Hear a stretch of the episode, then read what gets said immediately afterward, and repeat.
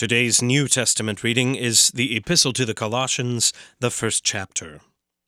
Paul, an apostle of Christ Jesus by the will of God, and Timothy, our brother, to the saints and faithful brothers in Christ at Colossae.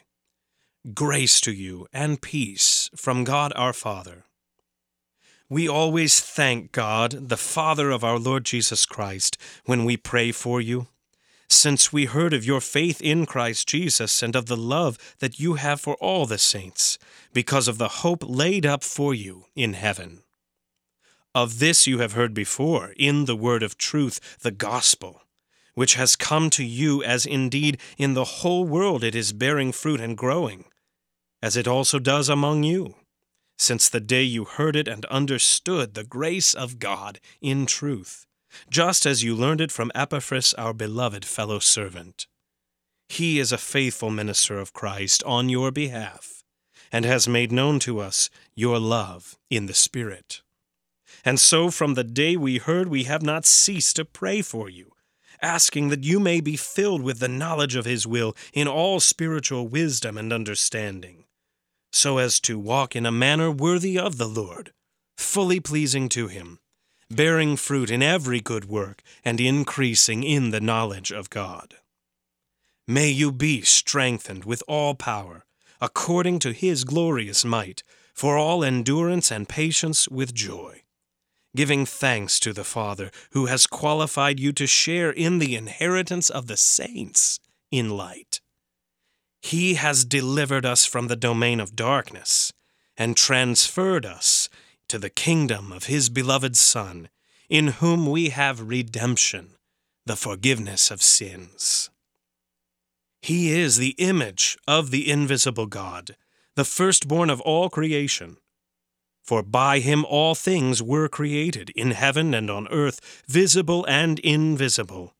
Whether thrones or dominions or rulers or authorities, all things were created through him and for him and he is before all things, and in him all things hold together. And he is the head of the body, the church. He is the beginning, the firstborn from the dead, that in everything he might be preeminent. For in him all the fullness of God was pleased to dwell, and through him to reconcile to himself all things, whether on earth or in heaven, making peace by the blood of his cross.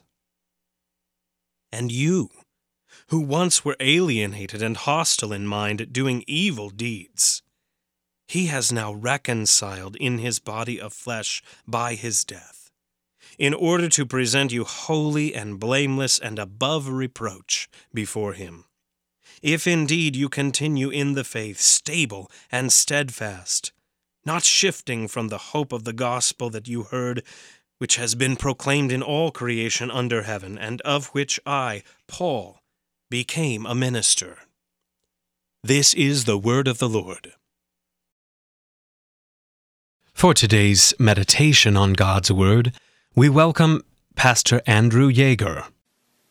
In the name of the Father, and of the Son, and of the Holy Spirit. Amen. Dear saints of God, the story of our salvation is the story of a conquering king who goes to war with his enemy, who has vanquished his enemy, and who has plundered his enemy's goods. Jesus is that conquering king.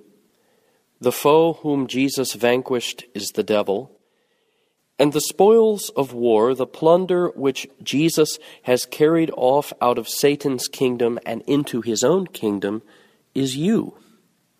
You are the prize. You are the spoils of war which Christ won when he put away your sin in his flesh by his death upon the cross. You are the Lord's plunder. Now, the bad news of today's text is that once we were the enemies of God. St. Paul says that once we were alienated from the life of God because of sin, hostile to God in mind, and doing evil deeds. Once we were God's enemies, serving in Satan's kingdom, that wicked tyrant, as his slaves. But when we were baptized, our great immigration took place. We emigrated out of the kingdom of the devil and immigrated into the kingdom of Jesus, where there is redemption and the full and complete remission of all of our sins. Now we serve God not as his enemy, but as his friend. We stand on God's side. Now our battle is not against God, but against Satan, that old evil foe who once had us in his clutches, but now lies conquered on the battlefield of Christ's death buried in the watery grave of our baptism. St. Paul writes to the church at Colossae He is thankful that God has endowed the Colossian Christians with faith, hope, and love, three Christian virtues that were engendered in them through the preaching of the gospel, the message of God's salvation in Christ Jesus. And now his prayer for the Colossian Christians is that God would drive them even deeper into a greater knowledge and wisdom and understanding of himself and his will for them in Jesus Christ, so that their faith, hope, and love might abound all the more. Every generation of the church faces attacks from within and from without.